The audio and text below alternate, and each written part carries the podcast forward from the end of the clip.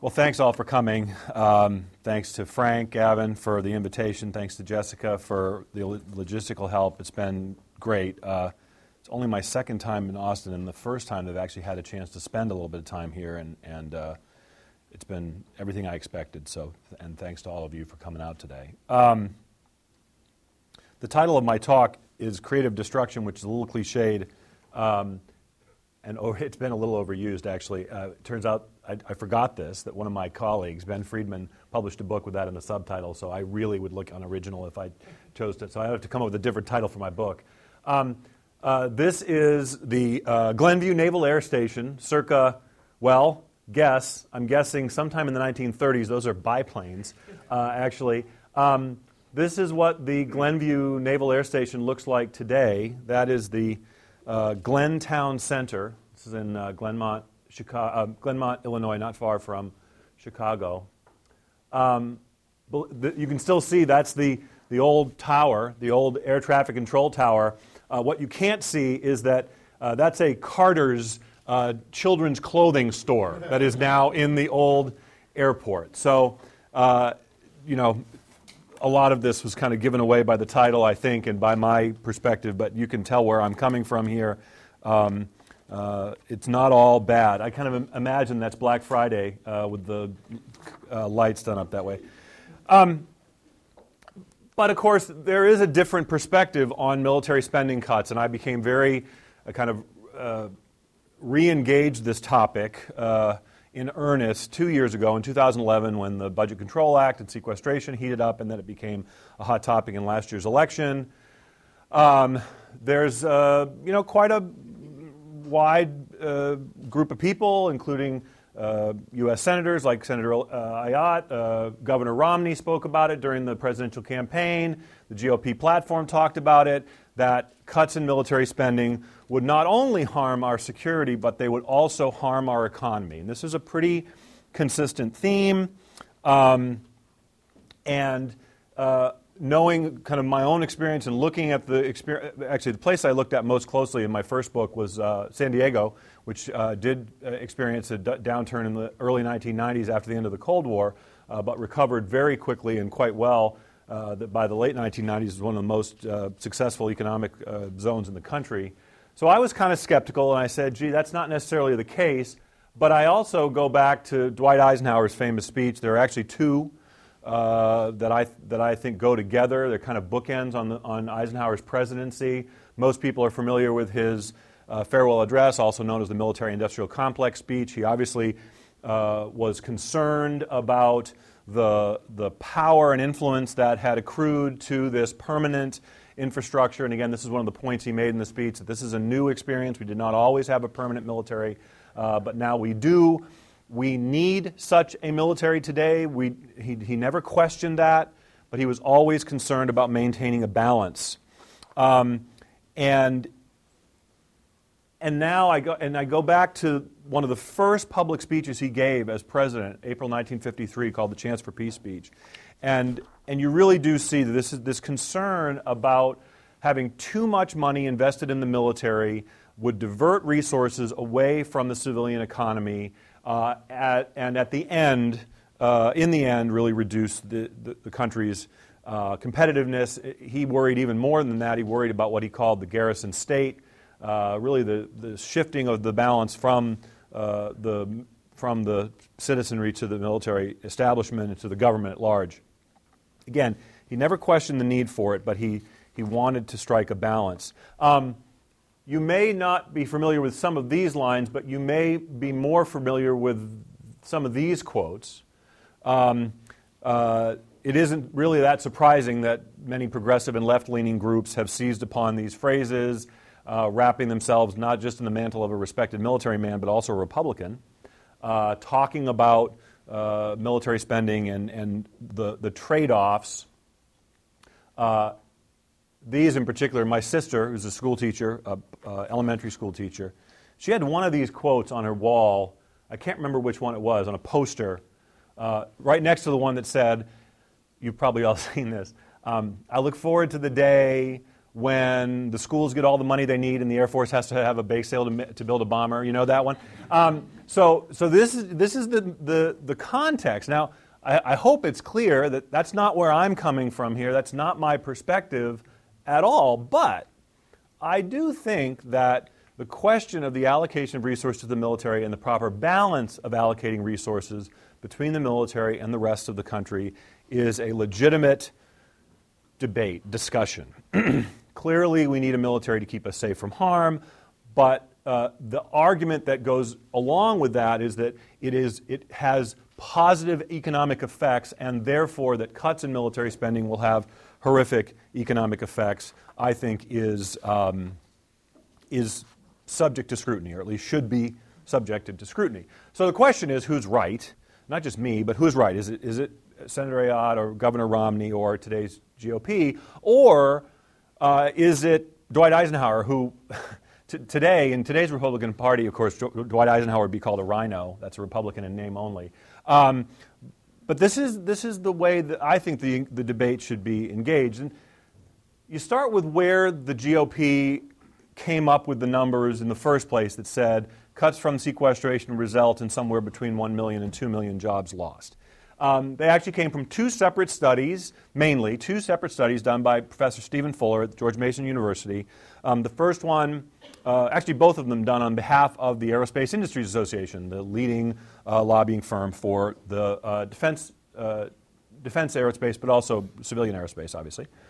Um, now, just as an aside, so you can see the statistics. So the first study estimated that uh, cuts of 45 billion, which is roughly what would be called for by sequestration, uh, would result in a loss of 86.5 billion in GDP and a loss of 1. Point, uh, just over 1 million jobs. Then he came back the following year and came up with a separate study that said that all the sequester cuts, not just the defense cuts, but both the domestic discretionary spending and defense spending, would result in $215 billion in, in uh, uh, decline in GDP and a loss of 2.14 million jobs. The reason why I point that out is because the, the GOP spent a lot less time on the second study, because if you look at it closely, you will see that the l- job losses and economic decline associated with non defense discretionary spending would have a greater impact than the reduction of military spending. So they just kind of skipped over that one a little bit. Um, around the same time, in the summer of 2012, uh, I commissioned a paper by economist Ben Zycher, who scrutinized uh, Fuller, Fuller's work and concluded that his study and others like it grossly exaggerated the harmful effects uh, of uh, military spending cuts, uh, in part by ignoring the benefits. And I think this is actually the most important part of the story. There is kind of, I'm not going to get into the weeds, I'm not an economist, but there is some, I think, legitimate questions about Fuller's methodology in terms of the, the Keynesian multiplier he used to estimate the secondary and tertiary effects of the military spending cuts. But the bigger point is that he ignored quite consciously and deliberately ignored the possible benefits that would accrue from reallocating those resources from the military sector to the private sector. And that's what Zycher went into uh, in his study for Cato. Um, I, am just going to show just two quick charts to try to help drive home this point. Um, is that you can see that over time, the relationship between uh, defense spending and GDP growth is no correlation or virtually none, uh, whereas here's the correlation between private investment and GDP, a much, much closer correlation. Okay? In fact, that was the only one of the, I think Ben mainly looked at four different uh, variables, and this was the only one that showed a, um, a clear correlation.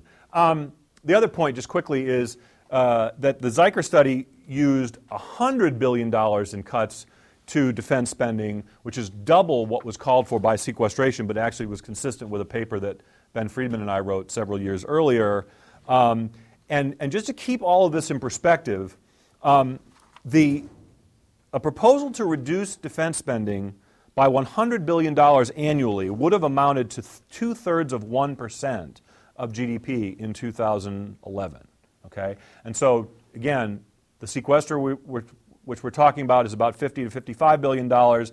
That amounts to one third of 1% of GDP. Okay? Um, and when I give these kinds of talks, I tend to focus on, on that point that, uh, that the share of GDP that's invested in the military right now is, is relatively low. It's about 4.5%, going down. It's actually closer to 4 now, and approaching, and some people will say get below 3 by the end of the decade if we're on current trajectory. Um, when I was writing about the 50s, the, the spending was just under 10% of GDP. So I mean, back then it had a much bigger impact, uh, and yet we still managed to, to survive and thrive in the 60s and 70s uh, despite those cuts. Um, by the way, another study by uh, Harvard's uh, Robert Barro and uh, Veronique de Rugy of the Mercatus Center came to very similar conclusions uh, as the Zycher study from a year before. So the point of all this is that the economists really agree that um, the stimulative effects of military spending are certainly offset by the cost of the wider economy, uh, and that therefore, all other factors being equal, um, if we were to, re- to redirect resources uh, elsewhere, uh, that we would end up better over the long term. Now, so I generally focus on those two parts. I, I, I quote the economics literature and the, point to the empirical data. I talk about kind of at a conceptual level the benefits of shifting resources from less productive enterprises to more productive enterprises, factors being equal. But when you talk in the aggregate, even that term is kind of uh, not, not very well received in the public at large. Whenever I talk about military spending and military spending cuts, the first question I get, invariably, but especially when I'm speaking on Capitol Hill, is what about the jobs? It's the first question I get all the time. And so I decided to kind of revisit this research, uh, add a number of cases, and look at uh, kind of augment the economics literature with some stories about what has happened in U.S. history over time when uh, different communities have shifted away from military spending. Um, so here's a couple of the cases that I'm going to look at. Um, I want to emphasize a few points. Um, this, this presentation focuses a little bit more heavily on the base realignment and closure process, the BRAC process, but I do include a number of cases uh, from before BRAC. We closed bases before there was a, BRAC. Um, and also, I look at a couple companies that either went out of business or closed or relocated factories, and obviously they made that decision for private business interests, not uh, through some political process like BRAC. Um, all right, so uh, a couple of the cases are fairly familiar, I think, to many people um, because they're associated with, in the case of the Presidio, um, uh, a very famous place in a beautiful city, and in the case of Fort Ord, a relatively famous place in a really beautiful place. So, um, in the case of Fort Ord, it's still kind of in the process of being redeveloped. Uh, it was closed in 1994. It still hasn't really achieved. In fact, I would emphasize the uh, projected gain number is, is very much that. It's a projected gain. Uh, the redevelopment of, of Fort Ord has been kind of held up through a whole series of process but uh, some of it is being used for um, college and university. Some of it has been dedicated as uh, parkland. Uh, and so, again, as someone who I haven't yet visited, um, since I started this project, I haven't yet visited uh, Monterey. I hope to get out there in the spring. Uh, certainly one of my favorite places in the country. People will criticize me fairly for picking some of these cases as being places where I like to go visit, and there's some truth to that. Um, uh, certainly the case here. Uh, so it's still a little bit too soon to say in terms of Fort Ord and Monterey. Uh, the Presidio, there's a picture from the, from the sky. Here's a little prettier picture, a little more familiar to everyone. Of course, there's a Golden Gate Bridge on the right. Um, by any objective measure, uh, the Presidio should have been one of the most successful uh, redevelopment projects uh, by far, just by virtue of the value of the land in question. Okay? Um, uh, the, the, basic gist is that, that the cost of land uh, for, for your house, if you own a home in San Francisco, the cost of the value of the, the, land on which that house is positioned accounts for more of the value of your property than any other place in the country. Okay, it's, it's the land it's on. It's very, um, it's, it's because it's a peninsula, there's not that much land there in the first place. A lot of the land, actually, the land on the other side of the Golden Gate Bridge is off limits to development because it's parkland. There's a lot of other parkland around the San Francisco area. So, scarcity, you know how that works, et cetera. Um, the big story of the Presidio was handed over to the Park Service. That was one of the, the key differences, I think, in the Presidio case. Um, it has attracted some fairly famous uh, tenants, including Lucasfilms, Letterman. Uh, they make movies there. Uh, but again, it's still a, just an absolutely beautiful spot uh, in, in a very popular city. Uh, so I think most people believe that uh, ultimately the Presidio is going to be a success story as well. I think it's still a little bit too soon to say. Uh, or at least what I would say, it will end up being a success story. My argument would be it could have been a success story a lot faster, perhaps, if they had made some other decisions. Um, another place I look at is um, a little more obscure, perhaps. Um, I grew up in Maine, that's where I'm from. My mom and dad still live there. Uh, so I knew of, of, all three of these cases uh, as a kid. Um, uh, arguably, the first one, the Loring Air Force Base, way up there in northern Maine, uh, is why there was a BRAC in the first place. Turns out the Maine congressional delegation inserted some le- language in legislation, riders to legislation in the 70s, that made it next to impossible to close a military base uh, because they reasoned correctly that if there was another round of base closures, Loring would be on the list. Uh, they, they were right. Uh, it turned out that Loring was on the list. It managed, though, to, to, to avoid it the first time around. It ended up being on the second BRAC list. Um, uh, but they were, in fact, closed in 1994. The announcement was made in 91 and closed in 1994. Now, a quick story about the pictures, some of which I took, and I'll show you the ones I took. But um, I did not take any of these pictures, just to be clear. Um, one of my research assistants, Catherine Forbes, Cat Forbes, she did a great job putting this together. And, and I, the gist of it was tell me, find me some good news stories from some of these places. Well, the best news story from Loring so far is that Phish, the rock band Phish, has held three successful fe- uh, festivals at, um, at Loring. In fact, I have to read this quote, it's just too good. Um, that the most successful Phish concert uh, uh, recorded uh, was 75,000 people in 1997, which made Limestone, Maine, the largest city in Maine over the weekend. So there you have it. Um, uh, unfortunately, and again, this is unfortunately, that's probably the only thing that Limestone has going forward, and I'm not even sure that Phish still has con- concerts there.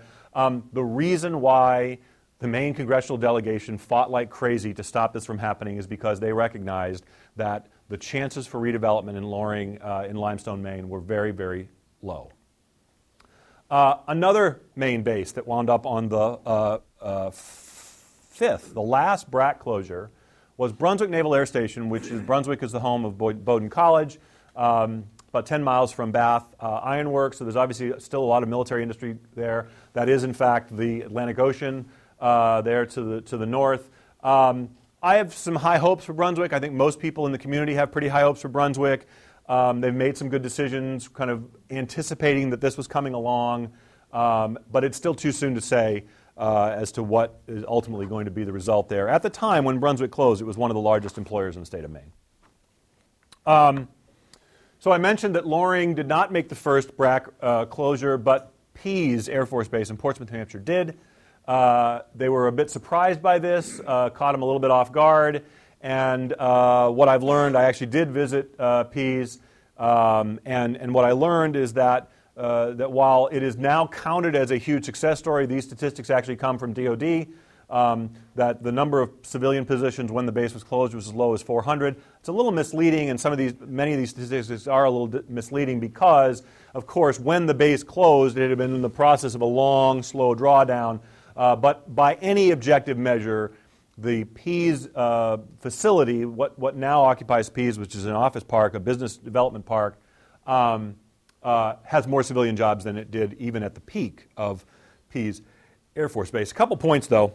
Uh, again, uh, Cat uh, came up with this, the fact that Pease Air Force Base now has a, now it's Pease Development has um, an airport. And I took that picture. And uh, it's true, they have an airport.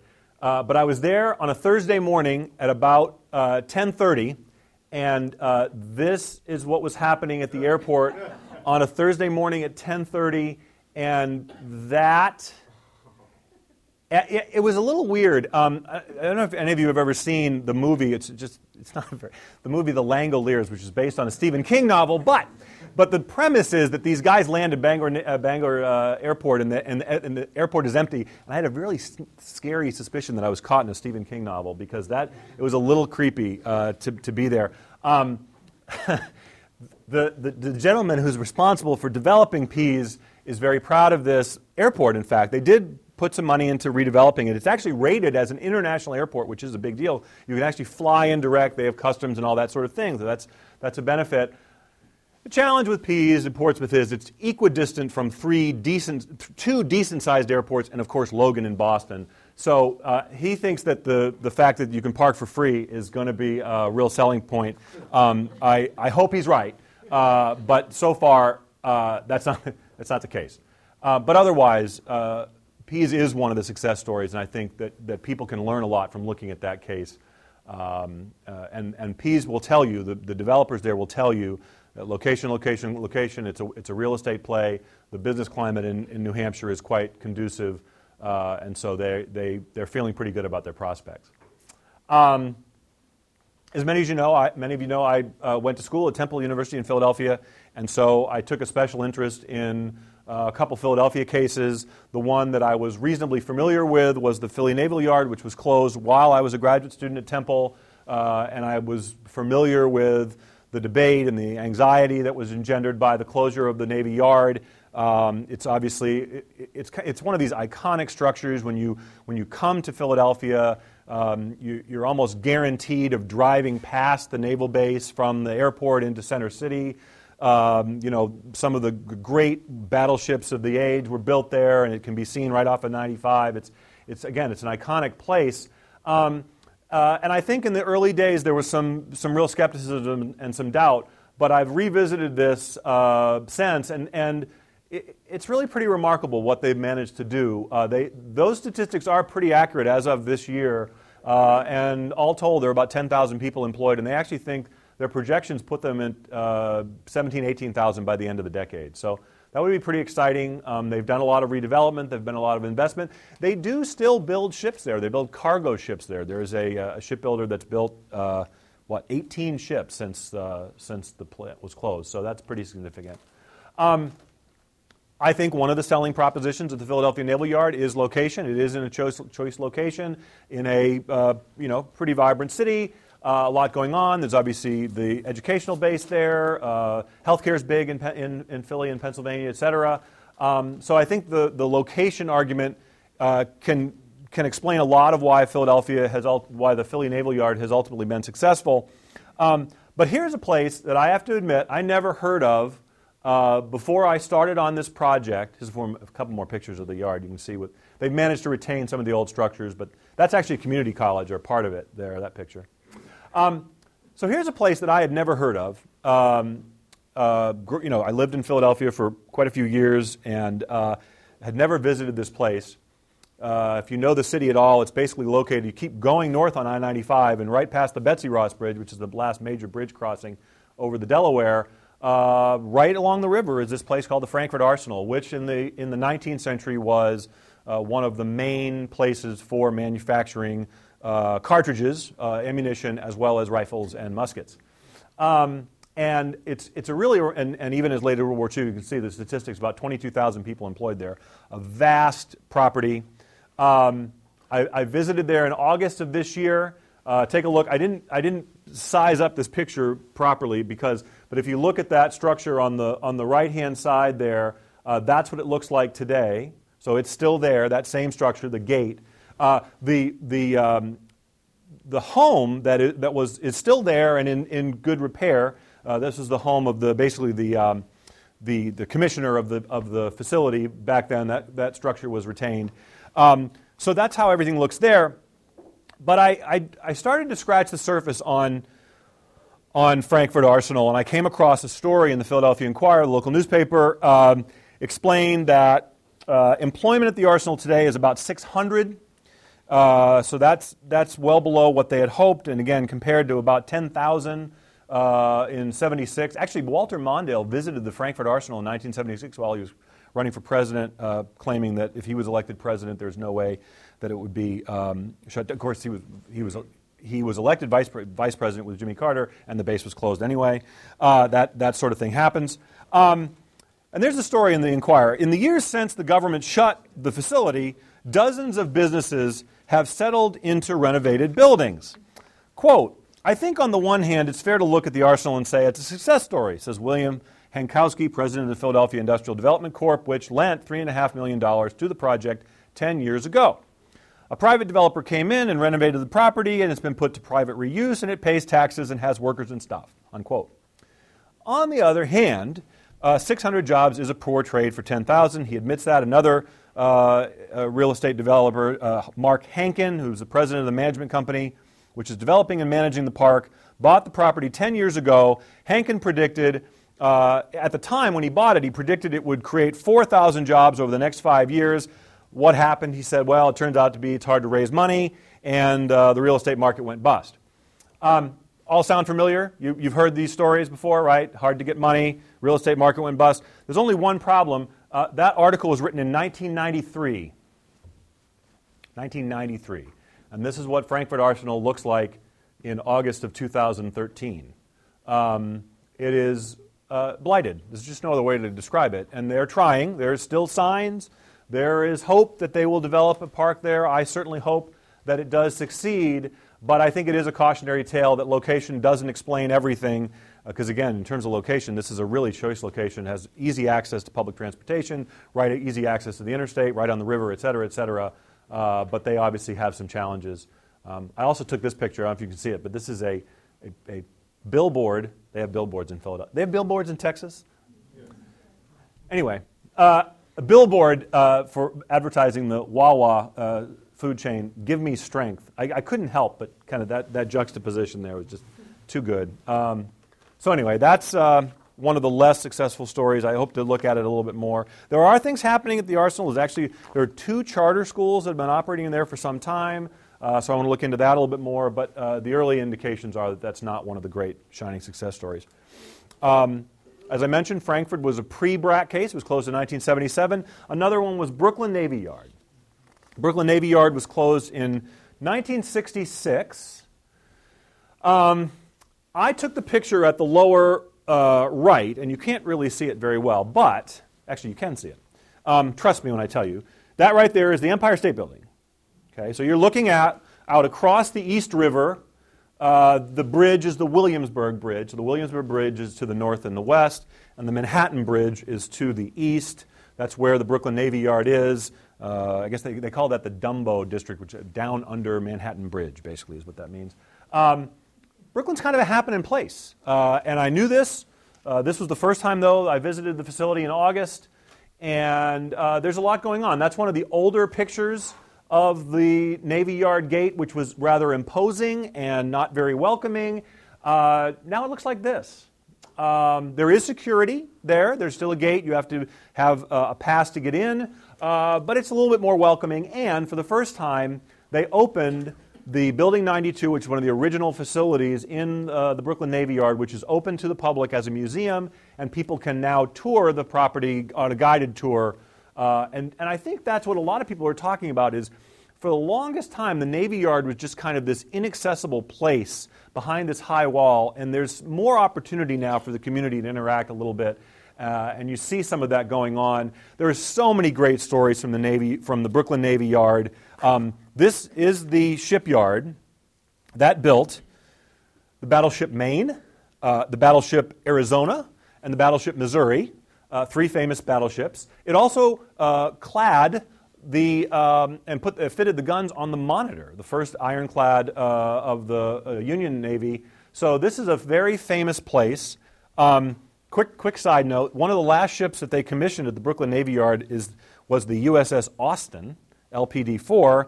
Um, I, I, I did a little research on what happened to the Austin. It was decommissioned in 2006 and was sold to scrap in 2009, and I believe you could go see it being cut up into little pieces uh, even to this day. So big, big ships take a long time to cut down into small pieces. But, uh, so that's what's happening at the Brooklyn Navy Yard. I think there's a lot um, to tell there. Again, this took a very, very long time to redevelop, but there are hopeful signs. The big uh, shining tenant in the Brooklyn Navy Yard now is Steiner Studios. That's the uh, the studio that films Boardwalk Empire, Sex and the City, uh, very successful television and, and uh, big screen films. Uh, they were attracted by the location. It's very close, obviously, to the center of Manhattan, uh, but not being in Manhattan. Uh, but also vast tracts of land so you can build an enormous soundstage unencumbered by that sort of stuff. Uh, another case from New York, far, far away, is, is Buffalo, New York, Bell Aviation. Actually, in my dissertation and book, I looked at two cases. Uh, Bell uh, relocated in the 1950s from Buffalo to Texas, uh, mainly in the Fort Worth area. Uh, and of course, they moved from fixed wing aviation to helicopters, which is what they're mainly known for now. but the other big company that moved from Buffalo um, in the uh, mid 1930s was, an organ- uh, was a, a, company called Consolidated Aviation, which moved to San Diego. And I, I, I, always like to emphasize this point. Consolidated Aviation moved from Buffalo, New York to San Diego, uh, California, not for the business climate, but for the climate climate. Okay? Uh, they were building seaplanes. That was their forte. And they were landing them and testing them on Lake Erie. And they discovered that, yes, in fact, you can build planes and test them year round. In San Diego, you can only do so for a certain period of time on Lake Erie. In fact, my favorite examples uh, the Consolidated Vultee plant, when it was going gangbusters in World War II, um, it didn't have a roof on its factory. It was just open uh, because, the, of course, the climate there is, is there's virtually no rain at all, uh, and it made it for a very, uh, very good place to move. Last case uh, is one that you're familiar with. Uh, you probably don't recognize it from this vantage point. Uh, I snapped a couple pictures when I arrived yesterday on my iPhone, uh, and my initial impressions are that you can get really fat at the Bergstrom Airport uh, because the food there is really good. There was live music playing, and I've been to many airports in my life, and I've never been entertained by a live band at a uh, airport, so that was kind of exciting. Uh, they're big into guitars. I sort of get that thing. Uh, um, but no, honestly, I, I, don't want to make light of this because Bergstrom, uh, I did add this case fairly late in, my, in the process. Um, partly because it is such an outlier in the DoD's official statistics. Again, if you look at the percent change, they're estimating about a 470% increase from the decline. Again, the civilian positions is a little bit deflated from where the from the peak, but it is true there are over 4,400 people employed there now. It's actually more than that. This, these statistics are a little bit dated, closer to 5,000 now. What made it work? Well, what I've learned, even just in the last 24 hours, is that the closure of Bergstrom Air Force Base solved a problem for the city of Austin, which is their airport was completely inadequate to deal with the explosive growth associated with the tech sector in the 80s and early 1990s. And they attempted, before the base was closed, to arrange a joint use uh, deal with the Air Force. The Air Force consistently rejected it. And so, lo and behold, when the base was officially closed, the city leaders, you know, made a good faith effort to save it, but sort of breathed a sigh of relief when it was in fact closed and said, now we get to have the world class airport that this city deserves. They invested in a substantial sum of money in it, $585 million in, in to fund it. But last year they uh, went about 9.4 million people uh, traveled through the Austin Bergstrom Airport. Uh, so a success story. And again, this is important to keep, kind of keep in mind. I, again, I just learned this this morning, actually, is that a number of airline executives were telling Austin city fathers and mothers that they needed to upgrade their, their airport, but don't overdo it, because they were looking at the example of Denver and also Las Vegas as being a Taj Mahal type airport that were vastly too expensive. Those costs were passed along from the air, air carriers to the customers, and lo and behold, customers were not as excited about flying into those airports. So so I do think Bergstrom is important to keep in mind as a case of not really a problem at all, but a solution to a problem and one that delivered benefits for the community uh, very, very quickly as soon as it was redeveloped. Um, so last picture, that's Long Beach, California, which I uh, will be visiting next month. I've been there a couple times before, but I, this is the first time I'll go there, there for this project. Um, just a few concluding thoughts. I've already emphasized, you know, in many of these cases, we're talking about real estate, and real estate is location and location and location. That is, of course, the case. But timing matters a lot. Um, many of these drawdowns are occurring at the time of a soft economy, which is why they're drawing down in the first place. Um, and so, if you don't have a diversified economy or you don't have very strong prospects, uh, that can be an issue. And I learned, again, I learned that very well in the case of Portsmouth and Pease where I looked at Pease as a, as a shining success story, which I think it is. But, but the 90s were rough for Portsmouth. It was tough for them to make that transition because the base was a much larger uh, part of their economy, uh, but ultimately they made it work. Um, when you're talking about these statistics, I think it is really important to keep in mind the baseline. Where do you start counting the jobs? Again, if we started counting all the jobs in World War II, that would be really, really misleading. If we only started counting the jobs when the base was closed, that would be misleading too. I think t- kind of coming up with a reasonable estimate for where the steady state operations of the base were before they closed is useful, but then looking at where the base is or the former facility is and where they're headed. Um, and the last point is, and I know this is the hardest part of all, but it's something that I, uh, that I believed and I, it's been kind of reaffirmed in the people that I've talked to so far, is that um, ultimately you have to embrace the change. Uh, I liken the BRAC process to um, the kind of competitive process in a courtroom, right? The prosecutor and the and the defense attorney have a job to do to defend their client or to prosecute to the best of their ability to make the best case for acquittal or for conviction. But when it's over and you've made that best case, uh, you don't usually question uh, the legitimacy and the authority of the court. Okay? And I think that those instances where city uh, leaders or community leaders made the best case against best base closure, but when the announcement was finally made, those that embraced the change and adapted quickly and made a conscious decision to adapt quickly uh, have, have had much more success than those who uh, either questioned the process or, or were so kind of committed to holding on to the old uh, that they weren't uh, ready uh, to, to accept the new. So that's the last uh, slide of my presentation. I'll leave that up there. It's kind of a nice pic. I didn't take that picture, obviously. Uh, I'm not a private pilot. But uh, uh, we can stop there. I'd be happy to answer any questions you might have um, about this topic, uh, but also, um, well, other stuff in the news, which uh, I try to keep up to speed on. I like to say that as the, as the director, as the vice president for defense and foreign policy studies at Cato Institute, I can be asked to speak about just about anything on any given day, and that's generally the case. So uh, I, I, try to I try to know a little bit about a lot of things. So yes, Eugene. Well, do you want to take your own questions? Uh, yeah, that's fine. Yeah, so, fine, fine, so fine. We try just to tell you to at least initially uh, select students. Ah, so select find, students. If you can find a student, that would be good. Okay. Otherwise, anyone is open. I know he's a student. I'm going to call on him in a minute. Go ahead. Yes, go ahead.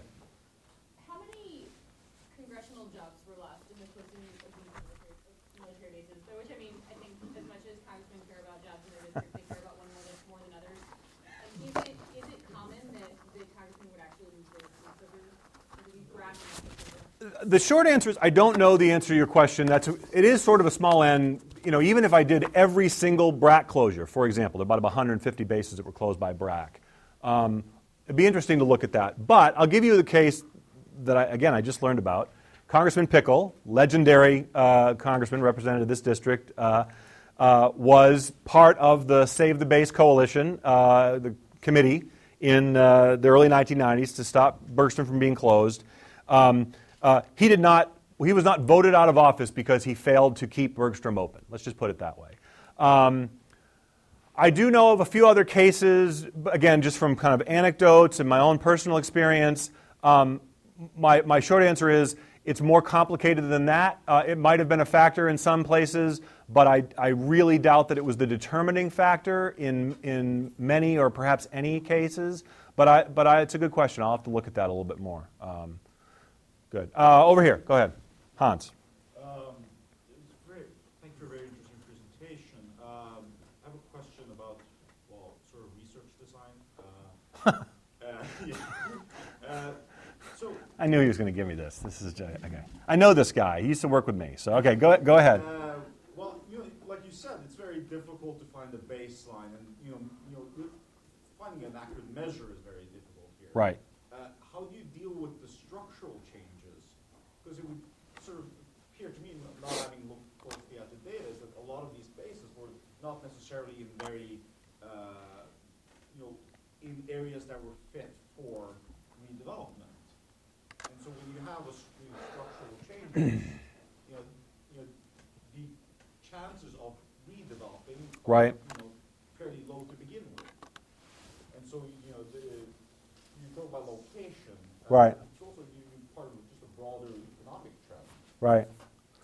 Um, I think that, generally speaking, I want the existing empirical research to start form the start of my research, like I start, like it started the form the beginning of my presentation. Okay, is that there is quite a bit of, of economics literature that says all other factors being equal, if you cut military spending, it will eventually make its way into the economy, sometimes faster than others.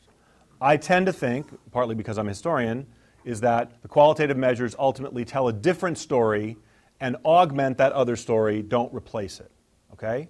So, I'm interested in the statistics and I'm willing to scrutinize the data a little bit, as I've already shown you. Like where you start, where you finish matters a lot. Um, but I am more interested in the qualitative stories. I'm, I'm interested in the stories. Tell me what happened you were living here. Tell me what happened. Tell me, did people leave? Did people come here? Did they come here because this facility was closed? Um, again, I just learned in the last 24 hours that, that the, the old base, Muller, uh, Miller, Muller Air, Air, uh, Airport, um, was really inadequate for a lot of different reasons. It was unsafe to fly into. There was problems with the flight pattern that interfered with Bergstrom. There, you know, uh, uh, getting into the city was, was a challenge, and it was not particularly uh, welcoming, let's put it that way, to people thinking about relocating businesses. So there were real benefits to relocating Bergstrom, to, to having the base uh, uh, elsewhere.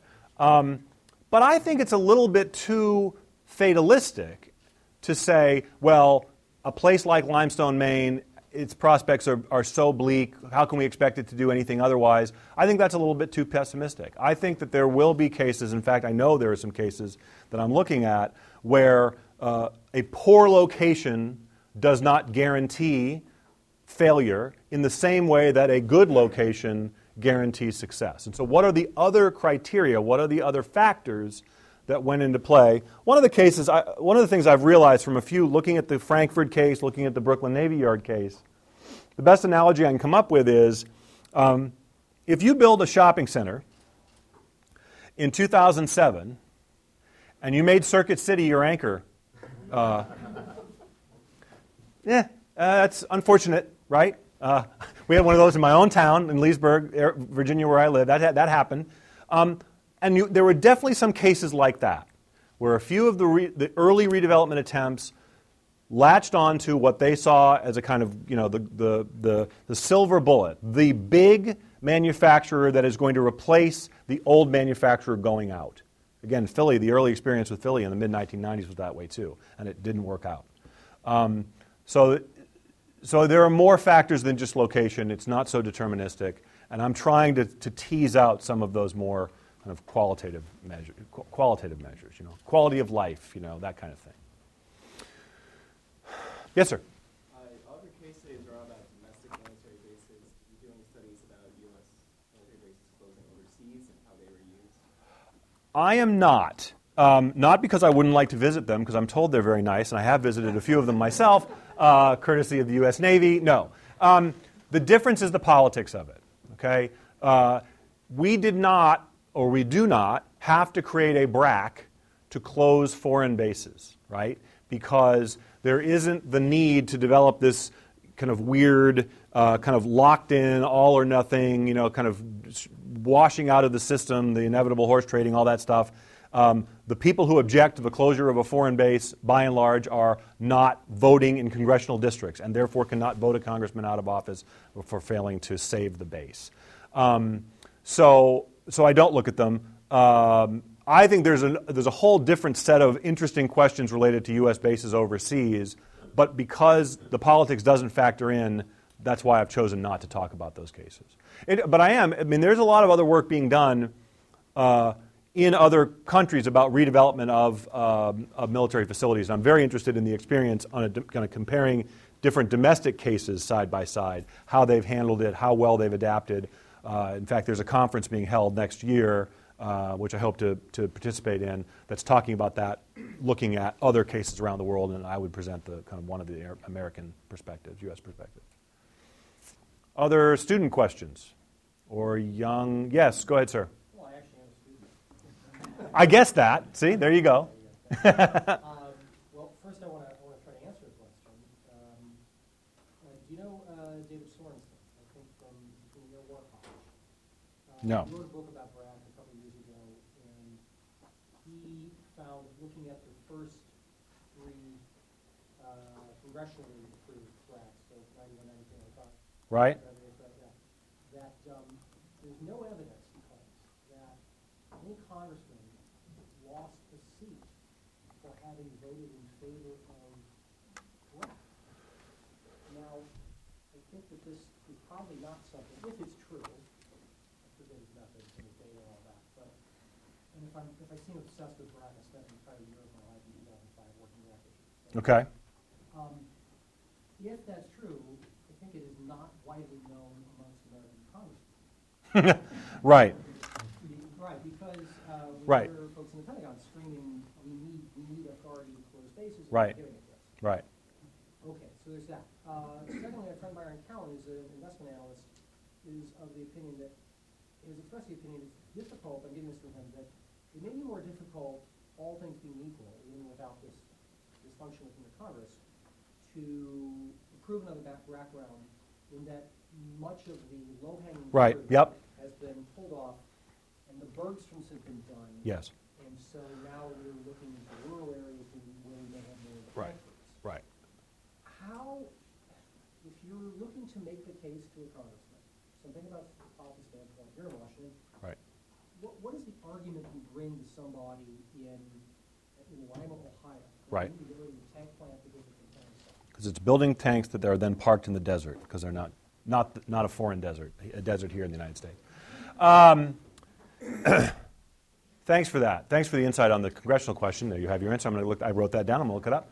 Um, it is true that there is resistance now to the mere process of a BRAC because people believe that those marginal areas, those areas that would be, again, one of the criteria that went into deciding whether or not to close a base under BRAC was the ability of the wider community to absorb the losses, which is why Bergstrom was certainly on the, or one of the first lists.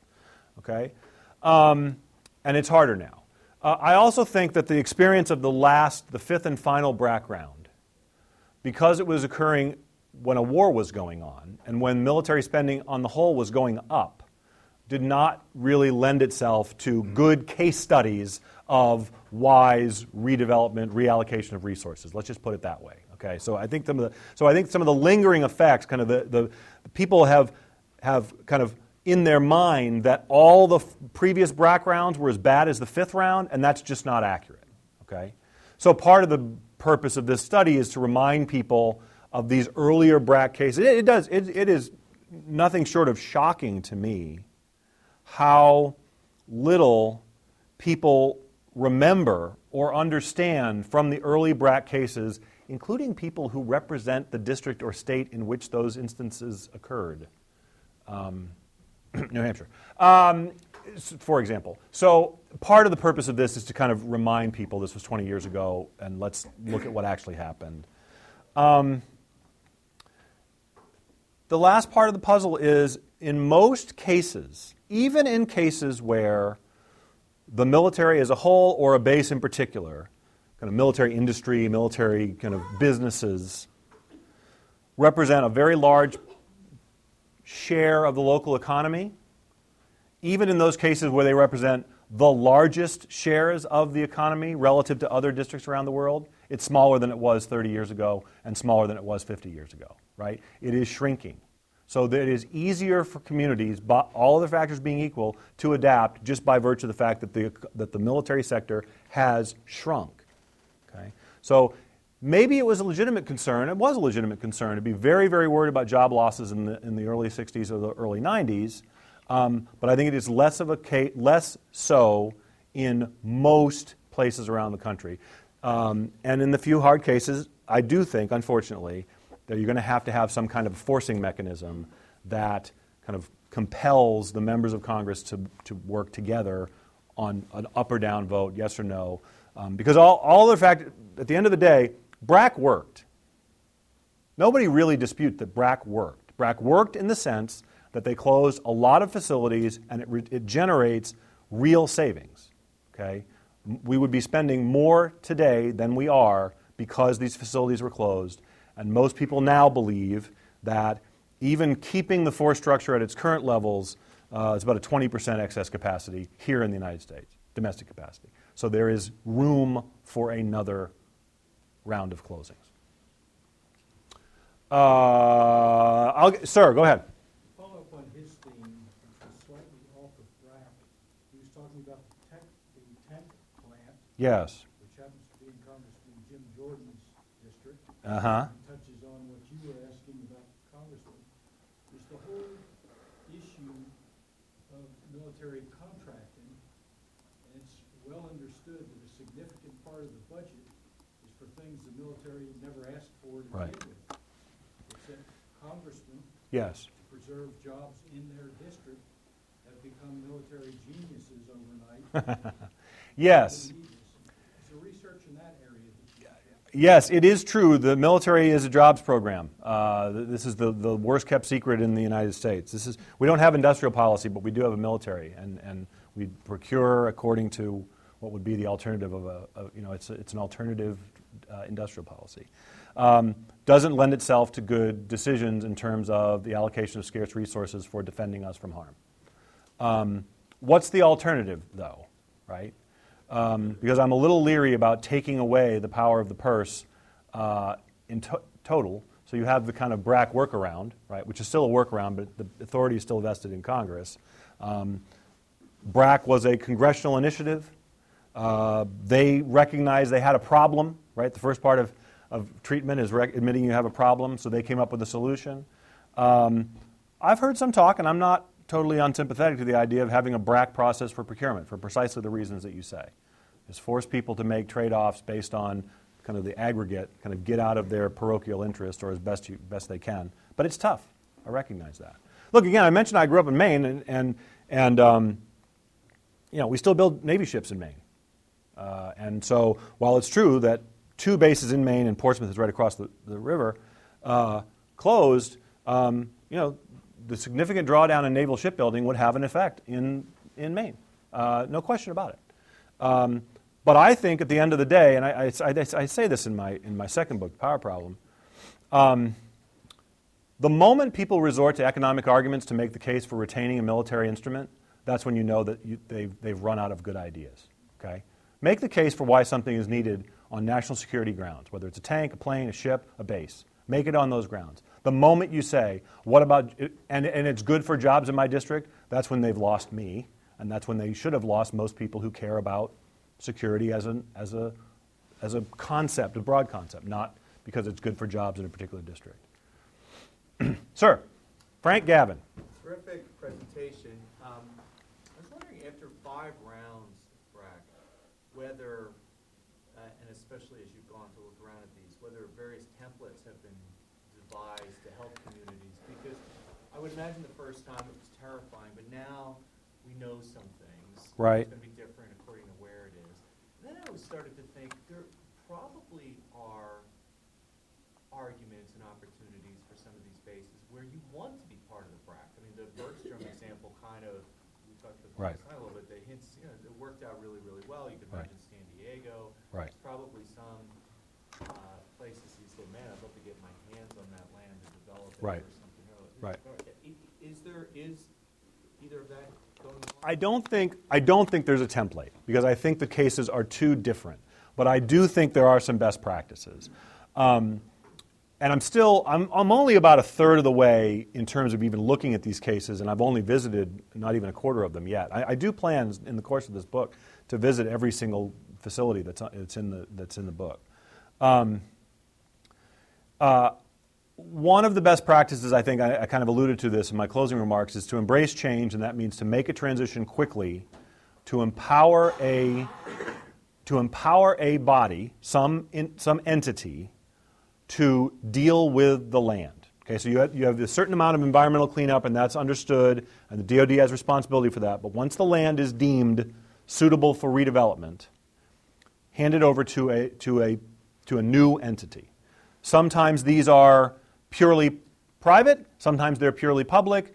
Most of the time, they're a public private mix. Okay, so you have representatives of the local community, the city, or the, or the county. Um, but then you have business interests, and they are considering how to make this an attractive place to do business, to build a business, to, to relocate people, et cetera. Um, and I think that it's particularly interesting to look at the cases that took a very long time. And, and again, so the location didn't change, obviously, but, but something changed that made a particularly unhappy story a really happy story over a relatively short period of time. If you Google Brooklyn Navy Yard, um, you're likely to pop up a, um, a, a, an ad, a banner ad, kind of celebrating the success of redeveloping the Brooklyn Navy Yard. And, um, and so there are people that want to tell those stories, and I, I'm very kind of open to you know, what's your explanation for why this worked? Because again, if it's a, if it's a plant that's been closed for 40 years, close to 40 years, then the, it's like, well, don't tell me why it's working now. Tell me why it didn't work 20 or 30 years ago. Uh, and that's again, that's the story. Again, I think the Brooklyn case has been looked at for a lot of different reasons because it's famous and it's it's in a it's in a hot location. I'm I'm more interested in the Frankfords of the world and a couple of the more obscure cases. I also want to look, I mentioned this, I want to look at the cases. Presidio, people say Presidio is a success. And my answer is, how could it not be? Don't talk to me about don't talk to me about how it's a success. Talk to me about why it still isn't close to where it should be in terms of the redevelopment potential for that property. I mean, just look at a map. Look at a picture of that place. It should be it should be just going like gangbusters and it's been a very very long process. Uh, sir, in the back. Have you looked at, as a part of your study, to the uh, Army's organic industrial base, so ammunition plants, fac- manufacturing arsenals, and Right. maintenance depots? Uh, As, as the budget goes down, the Army's going to have to consider what, what to keep open, what to close, and what to do with these. Uh, Have you looked at privatization, a, a, a, a solid plan to privatize front instead of actually closing, and and whether that would be more beneficial than just doing a bracket and just seeing what it takes? And then the same would be true for the other services for their similar facilities. I haven't. I haven't, and I might. I'm glad you brought that up. But, but I'm going on the. But to privatize a facility and to leave it open implies that that facility is still, ha- is still vital to the national interest, to national security. And I'm going at it from the perspective of we still have excess capacity. We had excess capacity in the 1990s. We had excess capacity in the 1970s, which is when there were previous rounds of, cl- of closures. And so privatizing doesn't solve the excess capacity problem. It might provide greater efficiencies, maybe, and I'm willing to consider that.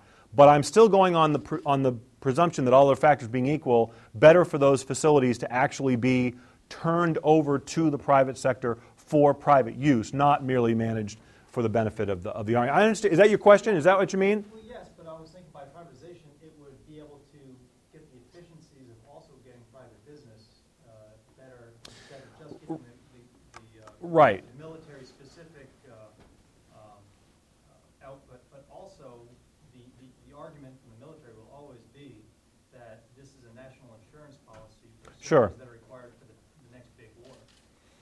Um, I agree, and I understand that argument. Uh, just recently, there was an article published right around the time, so right around Veterans Day, talking about how so many of these bases have become just kind of ice, truly fortresses, but but not defending from foreign invaders, but protect defending from the local neighbors, and the neighbors have no interaction with these places. Um, the security concerns are so great that uh, it's hard to have a dual. So what you're really talking about is some kind of a dual use, right? Where you have some part of the facility that's being used by private businesses, but how do you get around that security problem? Um, one is to say that the security has been, we've overcompensated and we've made these, we've locked down these places too much. I think that's going to be a really hard sell. Um, which is my understanding is, um, I don't really know that it was the security per se, but there, is, there has been quite a bit of resistance to the concept of dual use. I, I mentioned it in the case of use, they, the, the, city, the city leaders in Austin in the 80s looked very seriously at trying to develop Bergstrom as a dual use facility, and, and they ran into a brick wall of the Air Force every single time. So there's, there's a lot of resistance to that. There's a lot, there's a lot of dual use spaces around the, around the country. Give me an example, sir. I'm, I'm curious. Peterson Field in Colorado Springs, Colorado. It's been a dual use space for years. Okay. The Air Force has it. They have a headquarters on there. They have part, part of Space Command on it. And yet the city of Colorado Springs uses the other side of the base as uh, for, for a municipal airport. Okay.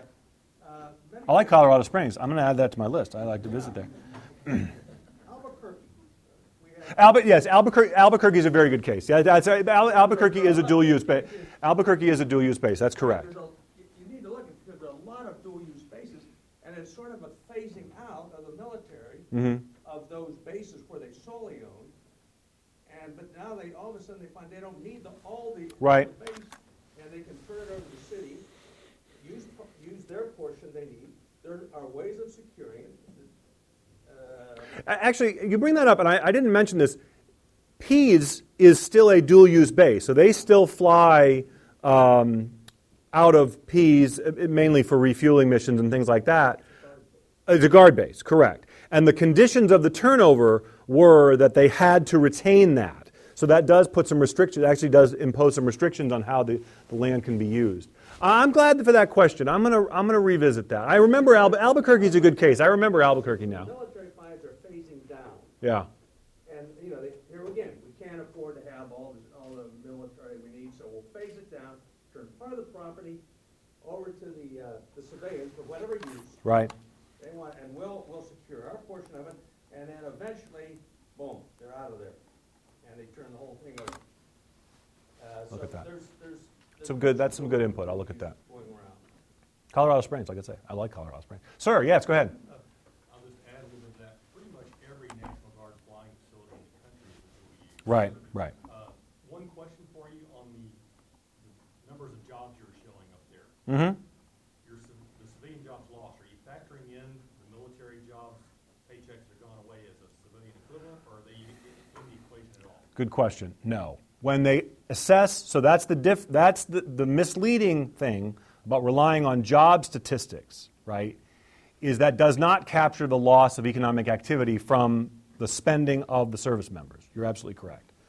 Um, but when a base is closed and those service members are reassigned to other facilities, their labor is not lost to the economy as a whole. It's lost to that region, but not to the economy as a whole. So I'm, I'm frustrated when I hear people talk about jobs lost, right? Lost to where?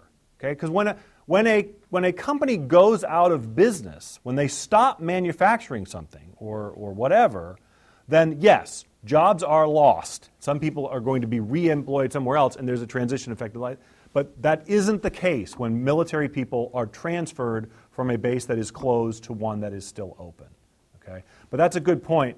Um, the way to do, and again, the presentation is just a very slim snapshot into what I'm doing here, but every time I talk about jobs lost, I will also talk about the economic effects, what happened in the, in the economy, surrounding economy, how do you compare that to the baseline, what was going on at the same time.